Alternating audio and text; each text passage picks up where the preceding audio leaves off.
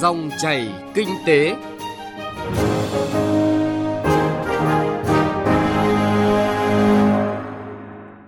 Xin chào quý vị và các bạn. Quý vị và các bạn đang nghe Dòng chảy kinh tế. Chương trình hôm nay có những nội dung đáng chú ý. Chúng tôi ờ, thấy tuyên truyền vẫn phải tiếp tục bởi vì rất nhiều các cái tổ chức cá nhân kinh doanh người ta vẫn chưa tôn trọng quyền người dùng. Tiêu dùng an toàn trong thời kỳ bình thường mới. Chúng ta vẫn phải giữ vững được cái thị phần cho hàng hóa sản xuất trên lãnh thổ của Việt Nam mình giữ ở những cái vị trí trang trọng và có được cái thị phần xứng đáng. Hàng Việt Nam chinh phục người tiêu dùng bằng chất lượng. Ứng phó với dịch bệnh, ngành than không để đứt gãy sản xuất. Thưa quý vị, hơn 10 năm thực thi luật bảo vệ quyền lợi người tiêu dùng đã tạo những thay đổi tích cực về nhận thức của các chủ thể trong nền kinh tế đối với bảo vệ quyền lợi người tiêu dùng. Tuy nhiên, hàng giả, hàng nhái, hàng không rõ nguồn gốc xuất xứ vẫn luôn là nỗi lo của doanh nghiệp làm ăn chân chính. Trong khi đó, người tiêu dùng cũng chưa nhận thức đầy đủ về quyền lợi, rủi ro có thể phát sinh trong hoạt động mua sắm tiêu dùng, phóng viên Bá Toàn thông tin. Thực tế, các vụ vi phạm quyền lợi người tiêu dùng có xuống ngày càng gia tăng cả về số lượng và mức độ. Việc áp dụng các quy định của pháp luật để giải quyết các khiếu nại tranh chấp còn hạn chế, dẫn đến việc người tiêu dùng e ngại, không muốn khiếu nại, khởi kiện. Chị Phạm Mai Phương, sống tại Hà Nội, chia sẻ. Tôi đã từng đã mua về một sản phẩm nhưng mà khi mà về kiểm tra thì tôi thấy thực ra là cũng không rẻ hơn. Ừ, sau cái lần ấy thì tôi cũng đã rút kinh nghiệm, tôi tìm hiểu kỹ hơn đúng cái sản phẩm tôi thích này. Tôi quyết định về đặt hàng nhưng mà khi vào đặt hàng thì cửa hàng lại thông báo là cái hàng tôi đặt và cái sản phẩm mà tôi thích đấy thì là hết mất hàng rồi.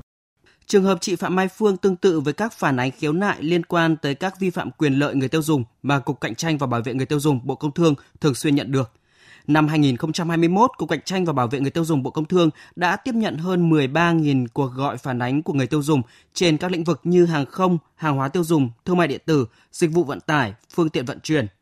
Thống kê cho thấy, hàng năm chỉ có khoảng từ 1.000 đến 1.500 vụ việc khiếu nại của người tiêu dùng được giải quyết. Đây là con số quá nhỏ so với thực tế, đặc biệt là khi dịch COVID-19 bùng phát, số lượng vụ việc khiếu nại của người tiêu dùng ngày càng có xuống gia tăng. Việc bảo vệ quyền lợi người tiêu dùng đã được đẩy mạnh theo hướng xã hội hóa, nhưng kết quả đạt được vẫn còn nhiều hạn chế. Theo ông Nguyễn Mạnh Hùng, Chủ tịch Hội Bảo vệ người tiêu dùng Việt Nam, cần hình thành và thúc đẩy văn hóa tiêu dùng văn minh, tạo ra những khuôn khổ chuẩn mực về đạo đức để qua đó khuyến khích người tiêu dùng, các thương nhân và các chủ thể có liên quan nhận thức và hành động. Chúng tôi ờ, thấy thế này, thứ nhất là tuyên truyền vẫn phải tiếp tục bởi vì rất nhiều các cái tổ chức cá nhân kinh doanh người ta vẫn chưa tôn trọng quyền người tiêu dùng. Để thể hiện bằng cách là khi mà có khiếu nại đến ta không hợp tác, ví dụ thế. Hay là người ta dùng những cái thủ đoạn để mà gian lận thương mại ví dụ thế. Đấy là rõ ràng cái nhận thức của người ta là chưa tốt. Cái thứ hai là ngay cái đối tượng người tiêu dùng cũng trang bị cho người tiêu dùng cái kiến thức là mình được có cái quyền gì và đi theo đó là mình có cái nghĩa vụ gì. Kể cả các cơ quan chức năng nữa cũng phải nắm rõ cái trách nhiệm mình đến đâu để nâng cao công tác mà đã được nhà nước giao. Cái thứ ba là công tác thực thi và mặc dù cũng đã cố gắng nhưng mà rõ ràng là cũng còn nhiều bất cập. những cái nữa là cơ chế chính sách, chúng ta phải bảo vệ từ cái cơ chế chính sách để tạo ra những cái hành lang pháp lý. Theo các chuyên gia, cơ quan quản lý cần có cơ chế xử phạt đủ mạnh, có tính gian đe, ngăn chặn các hành vi xâm phạm quyền lợi người tiêu dùng, cần thiết nâng cao vai trò và trách nhiệm của chính quyền các địa phương, nâng cao vai trò trách nhiệm và đạo đức công vụ của lực lượng quản lý nhà nước trên địa bàn, đảm bảo lực lượng trong sạch vững mạnh, Năm nay, Bộ Công Thương lựa chọn chủ đề các hoạt động hưởng ứng Ngày quyền của người tiêu dùng Việt Nam 15 tháng 3 là tiêu dùng an toàn trong thời kỳ bình thường mới, với nhiều điểm mới nhằm tuyên truyền phổ biến kiến thức pháp luật đến người tiêu dùng. Bộ Công Thương hỗ trợ doanh nghiệp nâng cao trách nhiệm và hiệu quả thực thi pháp luật về bảo vệ người tiêu dùng, giúp nâng cao lợi thế cạnh tranh hàng hóa, sản phẩm, dịch vụ, tạo điều kiện để doanh nghiệp tham gia có hiệu quả các hoạt động bảo vệ người tiêu dùng trong thời kỳ bình thường mới. Thứ trưởng Bộ Công Thương Nguyễn Sinh Nhật Tân cho biết. Chủ đề này khẳng định ý nghĩa tầm quan trọng của việc đảm bảo quyền an toàn cho người tiêu dùng trong các giao dịch trên thị trường. Sau hơn 10 năm thực thi luật bảo vệ quyền lợi người tiêu dùng, Bộ Công Thương đang tiến hành xây dựng luật sửa đổi, bổ sung một số điều của luật bảo vệ quyền lợi người tiêu dùng. Dự án luật dự kiến sẽ được đưa ra trình Quốc hội xem xét thảo luận tại phiên họp tháng 10 năm nay.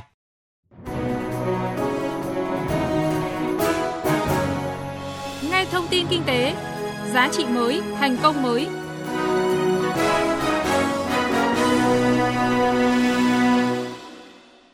Thưa quý vị, cùng với hoạt động bảo vệ quyền lợi người tiêu dùng, nhiều doanh nghiệp đã chuyển mạnh sang việc chinh phục người tiêu dùng bằng chất lượng sản phẩm, tạo chuỗi cung ứng vững chắc, ghi nhận của phóng viên Đài Tiếng Nói Việt Nam. Trong bối cảnh dịch COVID-19 tác động nghiêm trọng đến chuỗi sản xuất và lưu chuyển thương mại, thị trường trong nước đã thực sự là bệ đỡ cho các doanh nghiệp. Bà Phạm Thị Huân, Chủ tịch Hội đồng Quản trị Tổng Giám đốc Công ty Cổ phần Ba Huân cho biết, ngay trong giai đoạn khó khăn nhất, doanh nghiệp vẫn nỗ lực đảm bảo chuỗi cung ứng để cung cấp thực phẩm đầy đủ cho người dân. Chúng tôi cũng tìm đủ mọi biện pháp để đưa hàng hóa và đồng thời cùng với mặt trận tổ quốc của thành phố để đưa tới người dân những cái sản phẩm an toàn. Công ty chúng tôi làm ngành nông nghiệp là trên 50 năm rồi, nên chúng tôi rất là am hiểu, nên chúng tôi tạo được kênh bán nó không đứt gãy cái chuỗi sản xuất. Để duy trì hoạt động sản xuất kinh doanh, nhiều doanh nghiệp đẩy mạnh phân phối nội địa, đồng thời triển khai nhiều chương trình khuyến mại kích cầu tiêu dùng. Các cửa hàng siêu thị đã liên kết với các doanh nghiệp nhà sản xuất để chủ động nắm bắt nhu cầu thị trường, cung ứng nguồn hàng đầy đủ và cam kết mức giá ổn định –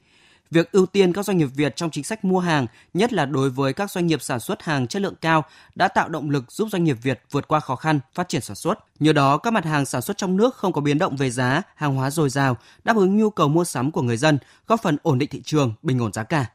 Đặc biệt, trong thời điểm dịch bệnh diễn biến phức tạp, vẫn có nhiều sản phẩm mới chinh phục thị trường, giải quyết đầu ra cho nông sản mùa dịch.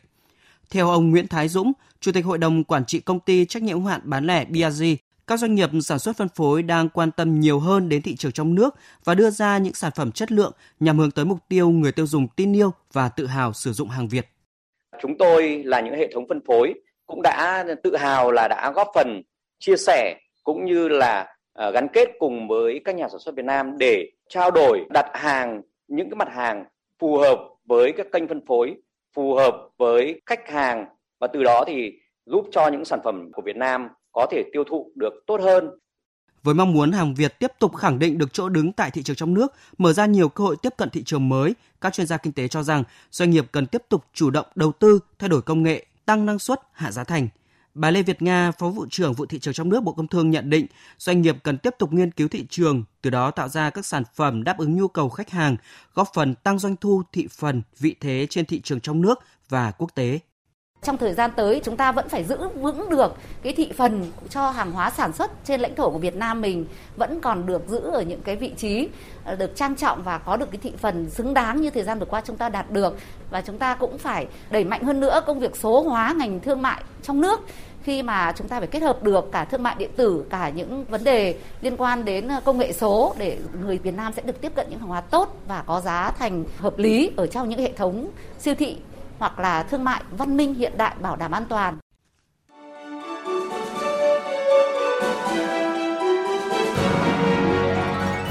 Dòng chảy kinh tế, dòng chảy cuộc sống.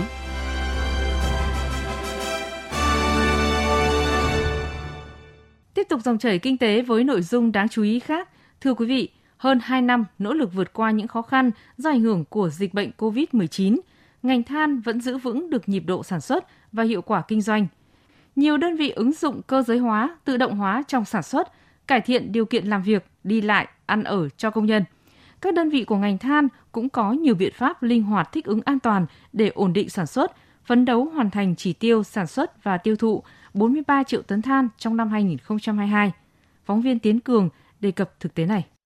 Hơn 800 lao động của công ty than Nam Mẫu đang phải nghỉ làm do nhiễm SARS-CoV-2 trong điều kiện phải duy trì sản xuất đảm bảo sản lượng hơn 2 triệu tấn năm 2022. Đơn vị này cũng như một số doanh nghiệp khác đang gặp phải khó khăn về nguồn nhân lực. Để thích ứng linh hoạt trong công tác phòng chống dịch gắn với sản xuất, công ty đã đẩy mạnh khâu khai thác than bằng công nghệ hiện đại. Nhiều sáng kiến đề tài đã được ứng dụng thành công giúp tăng năng suất lao động, hiệu quả kinh tế cao. Những chiếc máy xúc mini được đưa vào lò chợ là sáng kiến kỹ thuật của những người thợ mỏ. Việc đưa máy vào đường lò chật hẹp tưởng chừng là viển vông, nhưng ý tưởng đó đã trở thành hiện thực ở Nam Mẫu. Thay vì 12 người xúc than lên máng, giờ đây chỉ cần hai công nhân điều khiển máy đã có thể vượt năng suất trong ca làm việc. Ở mỏ Nam Mẫu, các loại máy xúc mini đã trở thành những người thợ mỏ làm việc vô cùng hiệu quả. Anh Nguyễn Bá Thanh và Lê Trí Thức, phân xưởng khai thác 6 cho biết. Trong cái tháng à, 2 vừa rồi là phân xưởng em là cũng à, mất một số anh em là không tham gia à, lao động sản xuất được thì là đưa cái máy xúc này vào thì vẫn ờ, duy trì được cái sản xuất trong ca là làm việc bình thường đủ sản lượng công ty số người theo cái máy này thì có hai người thôi vẫn ờ, cứ đảm bảo là xúc đủ ấy, kế hoạch mà một ngày mà ừ, công ty như phân xưởng đã giao Ví dụ ngày xưa là 8 9 10 người xúc ca một than ờ, một ca nhưng mà hiện tại đưa máy xúc này vào chỉ cần hai người là xúc được cả một tuyến than trong nò chợ. Giảm rất nhiều cái sức lao động của anh em trong nò chợ đi. Trước kia thì cũng ờ, anh em thợ nò của tôi cũng không ai nghĩ được là đưa được máy xúc cơ giới hóa vào trong cái một cái lò chợ với không gian hẹp như này. Đấy, ngày xưa đâu đó chỉ đưa vào cái hương lò đào xây dựng cơ bản thuần túy thôi. Qua một thời gian hoạt động và sản xuất thì rất hiệu quả. Và bây giờ trong công ty Nam Mẫu là gần như là có cái điều kiện lò chợ dốc từ 15 độ trở xuống là, là áp dụng hết cái công nghệ máy xúc. Thì trong cái thời buổi dịch bệnh như này ấy, mặc dù nhân lực nghỉ Covid nhưng đơn vị vẫn vượt cái kế hoạch công ty giao. Và trong cái điều kiện cái tháng 3 đơn vị đây đang sản xuất ấy, thì cái nhân lực cũng đang bị ảnh hưởng của cái F0 ấy. Nhưng đâu đó đơn vị từ đầu tháng rồi vẫn duy trì được cái sản lượng 800 tấn trên một ngày. Việc đưa công nghệ xuống hầm sâu, lò hẹp đã giúp tăng sản lượng với mức khai thác 7.500 tấn trong tháng 2, vượt mức trung bình hàng tháng.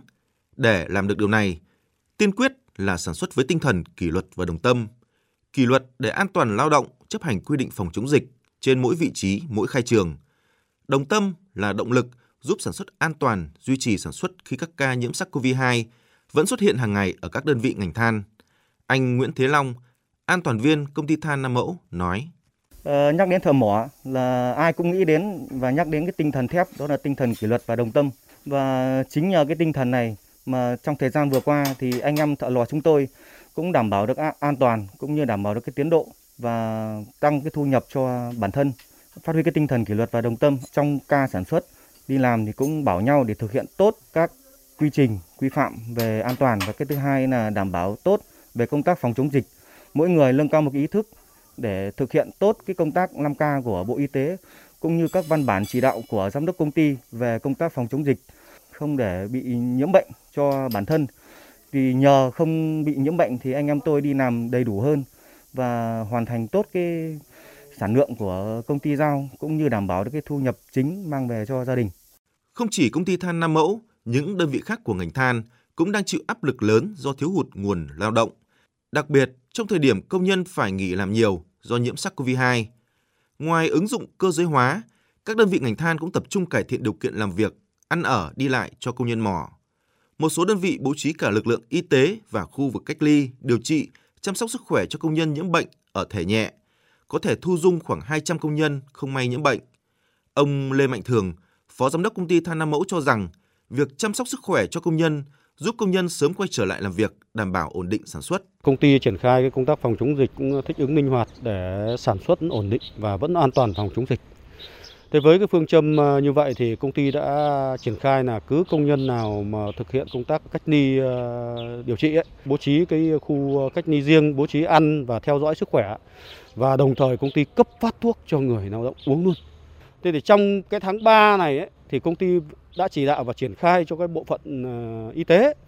là tổ chức khám sức khỏe cho những người bị F0 để cấp phát thuốc để nâng cao sức khỏe cho người bị bệnh để nhanh hồi phục ổn định, đi làm có hiệu quả tốt nhất. Trước nhu cầu than tăng cao cả cho nhiệt điện và các khách hàng khác,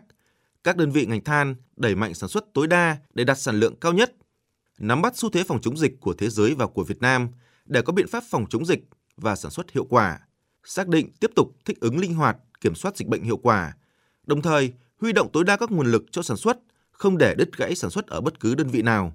Ông Nguyễn Ngọc Cơ, Phó Tổng Giám đốc Tập đoàn Than khoáng sản Việt Nam nói. Về vấn đề chống dịch thì tập đoàn thực hiện theo cái chỉ đạo của Bộ Y tế, của Chính phủ, đặc biệt là chỉ đạo của tỉnh Quảng Ninh, quyết liệt nhưng linh hoạt trong việc mà phòng chống dịch bệnh. Vừa phòng chống được dịch nhưng đồng thời vẫn phải sản xuất ổn định. Tập đoàn đã chỉ đạo quyết liệt từ các đơn vị cho đến tập đoàn. Đồng thời nữa là tập đoàn tuyên truyền uh, cái ý thức cho người lao động để người lao động và đồng hành được cùng với tập đoàn trong cái việc phòng chống dịch. Mặc dù vẫn phải đối phó với dịch nhưng mà trong cái cái sản xuất kinh doanh tôi không bị đứt gãy cái cái công đoạn sản xuất. Năm 2022, Tập đoàn Than khoáng sản Việt Nam đặt ra mục tiêu đạt tổng doanh thu trên 131.000 tỷ đồng, tăng 2% so với năm 2021. Tiền lương bình quân của người lao động toàn tập đoàn là 13,6 triệu đồng trên tháng. Trong điều kiện dịch bệnh và những khó khăn chung của nền kinh tế, ngành than đã chủ động và linh hoạt thích ứng, nỗ lực sáng tạo vượt lên khó khăn, từng bước gắn khai thác với chế biến và sử dụng khoáng sản để nâng cao hiệu quả sản xuất kinh doanh, đóng góp vào sự phát triển kinh tế xã hội của đất nước. Quý vị và các bạn vừa nghe phản ánh Ứng phó với dịch bệnh, ngành than không để đứt gãy sản xuất. Tới đây, thời gian của dòng chảy kinh tế cũng đã hết. Chương trình do biên tập viên Bá Toàn và các phóng viên, kỹ thuật viên của Đài Tiếng Nói Việt Nam thực hiện. Cảm ơn quý vị đã quan tâm theo dõi. Xin chào và hẹn gặp lại.